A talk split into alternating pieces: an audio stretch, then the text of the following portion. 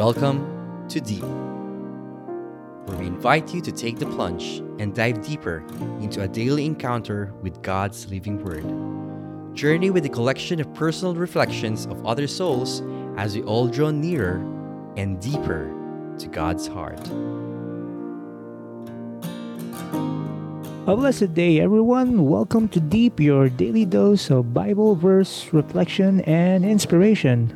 My name is Tops, and today I'm going to be reading to you a passage from the book of John. Uh, this is where Jesus Christ spoke to his disciple as he prepares them for his crucifixion. Let's begin. A reading from the Gospel according to John chapter 14, verse 27 to 31a. Glory to you, O Lord. Jesus said to his disciples, Peace I live with you, my peace I give to you. Not as the world gives, do I give it to you. Do not let your hearts be troubled or afraid. You heard me tell you, I am going away, and I will come back to you. If you loved me, you would rejoice that I am going to my Father, for the Father is greater than I.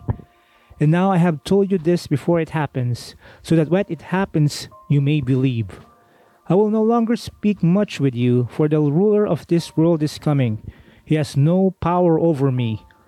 But the world must know that I love the Father and that I do just as the Father has commanded me. The good news of our salvation.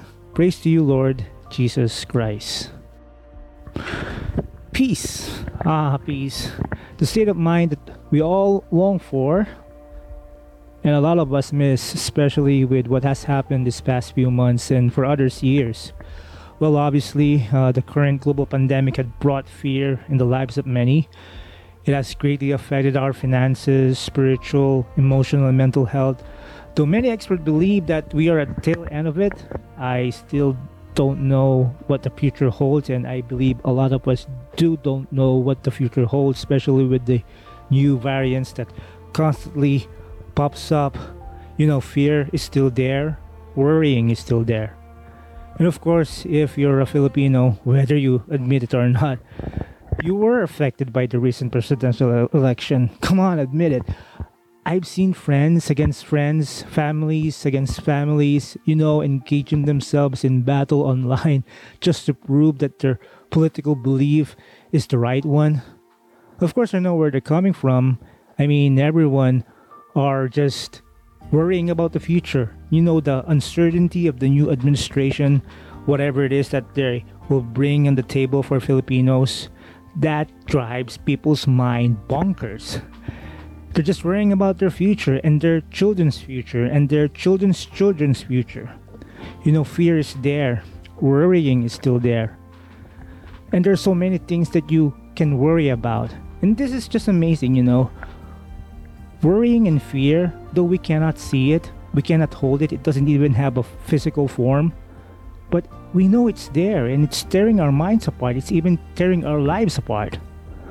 But you know what? Before I move forward, let me just tell you something that I know most of Christians out there, specifically super Christians out there, will hate me for.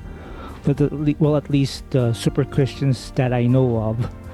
You know, in science, you know, science, worrying, they say, is actually a part of a uh, biological design of a human being.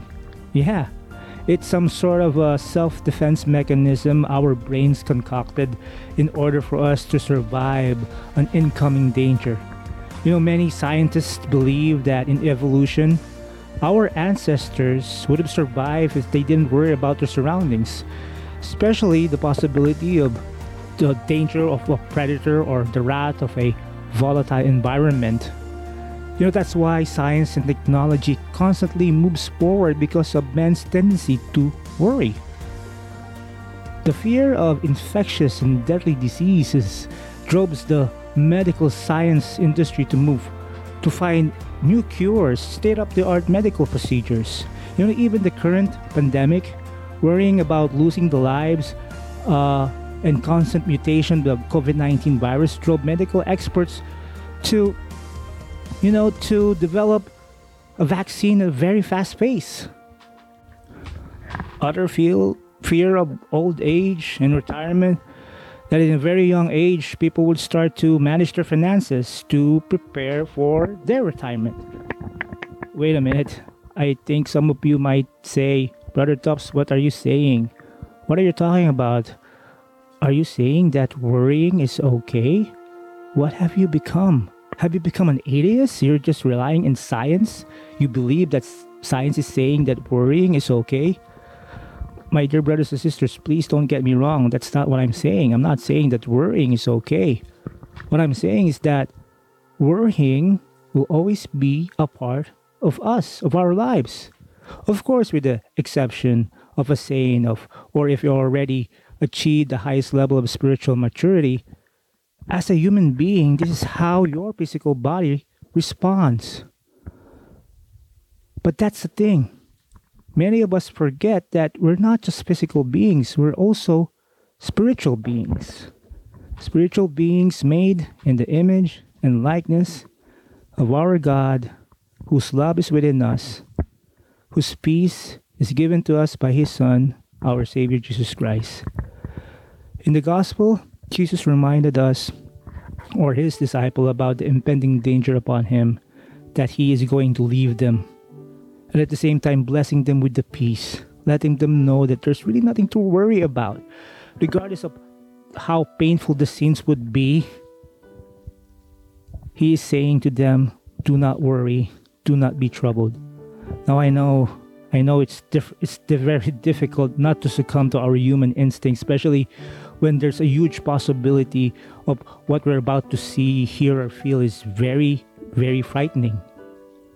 But let's use worrying as our cue to call upon Him.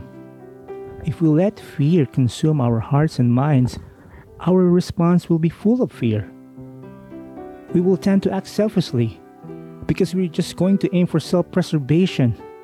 Thus, will result to conflict, division, hate, war.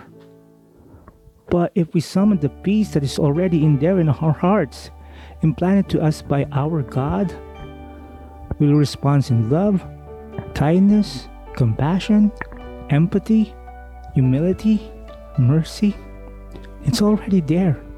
It's all about invoking it, tapping into it. It's kind of ironic though, you know, if you're going to think about it. I believe that the only way for us to solve the problem in this world is to resort to something that is not of this world. And I'm talking about the love that our God, Jesus Christ, has given us. You know, He did not promise that there wouldn't be any problems in this world. The world is going to be out there to get you. But one thing that He did promise for us not to be troubled because He is the one who has conquered the world. And if you surrender to Him, you will too. Let us pray. Father in heaven, put our hearts and minds at ease we summon the love and peace that your Son, our Jesus Christ, have gifted us. We ask of you, O Lord, to heal our hearts, erase the fear and worry that is consuming us, that is destroying us, our friendship, our love to our family. Make us a channel of your peace. This we pray in Jesus' name. Amen.